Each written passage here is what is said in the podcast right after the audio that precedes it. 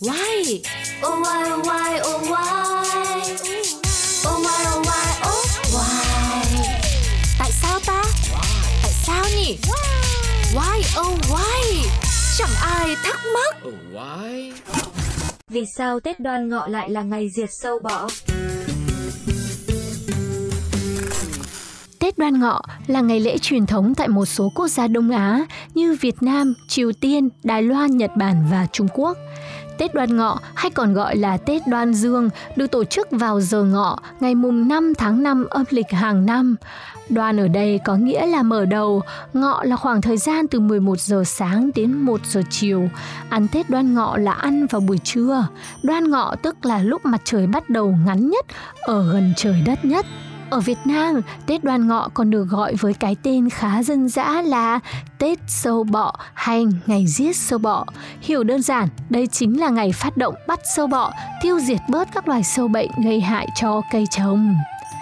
Theo truyền thuyết xưa kể lại, một ngày sau khi thu hoạch, nông dân ăn mừng vì trúng mùa, nhưng sâu bọ năm ấy lại kéo dày ăn mất cây trái thực phẩm đã thu hoạch.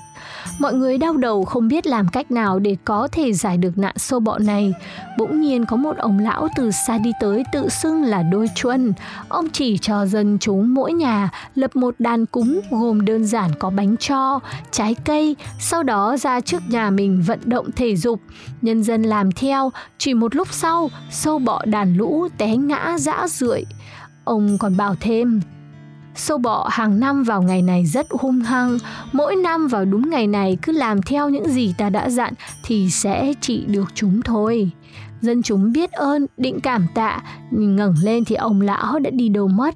Để tưởng nhớ việc này, dân chúng đặt cho ngày này là ngày Tết giết sâu bọ, người ta còn gọi là Tết đoan ngọ và thường cúng vào giữa giờ ngọ theo như mình thấy thì Tết Đoan Ngọ thường rơi vào cái ngày phải đi làm nên các bà các mẹ một đó là sẽ dậy thật sớm để đi ra chợ mua trái vải, trái mận đầu mùa nè, mua rượu nếp nè, bánh cho nè, hay còn gọi là bánh roi về thắp hương sáng sớm rồi sửa soạn đi làm. Có những người cẩn thận thì phải chuẩn bị từ tận tối ngày hôm trước và ngày Tết Đoan Ngọ lúc nào buổi sáng ra cũng được là chưa ăn sáng phải thụ lộc đi, hãy ăn rượu nếp và hãy ăn mận, ăn vải để cho cho sâu bọ ở trong cơ thể bị diệt hết đi.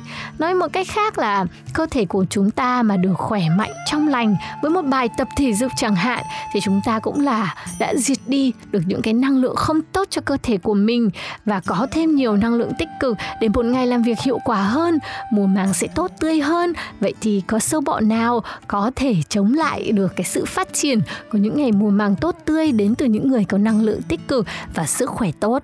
Đây chính là một ngày rất hợp với không khí nhà nông trong văn hóa nông nghiệp của đất nước Việt Nam cũng như các nước Đông Á khác. Các món ăn trong ngày của Tết Đan Ngọ như vừa kể qua đó chính là rượu nếp, Rượu nếp có loại làm từ nếp trắng, có loại làm từ nếp cầm. Nó là thứ không thể thiếu vào ngày Tết đoan ngọ.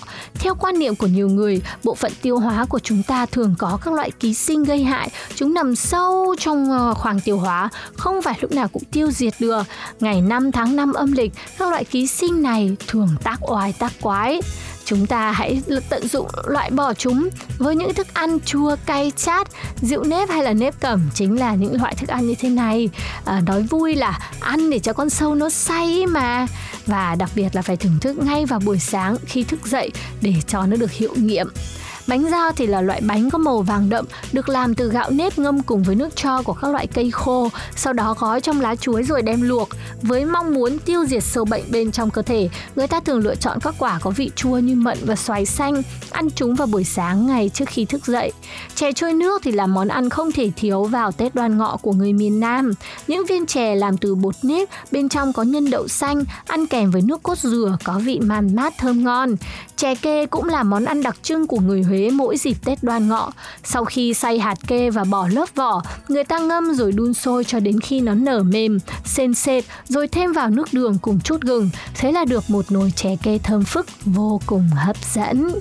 À, ngày Tết Đoan Ngọ thật là một à, hoạt động thú vị và mình vẫn nhớ được cái cách thức mà mẹ thắp hương vào mỗi sáng, mẹ gửi cho mỗi người một ít đồ ăn để hưởng lộc là rượu nếp, là trái mận, trái vải, là một chút bánh do để ăn ngay vào buổi sáng. Những lúc đó mình cảm thấy nó rất hiệu nghiệm và thiêng liêng. Còn bây giờ lớn lên thì mình cảm thấy nó là một cái nét đẹp mà mình cũng rất muốn được gìn giữ. Các bạn hãy cùng tiếp tục truyền thống về ngày Tết Đoan Ngọ để nâng cao ý thức bảo vệ vệ sức khỏe, triệt tiêu đi những cái điều gì không đẹp và không tốt nhất cho cơ thể mình, giữ cho mình một cơ thể trong lành nhất nhé. Chúc các bạn sẽ luôn có những ngày Tết đoan ngọ thật vui. Xin chào và hẹn gặp lại ở những tập YY số sau nha.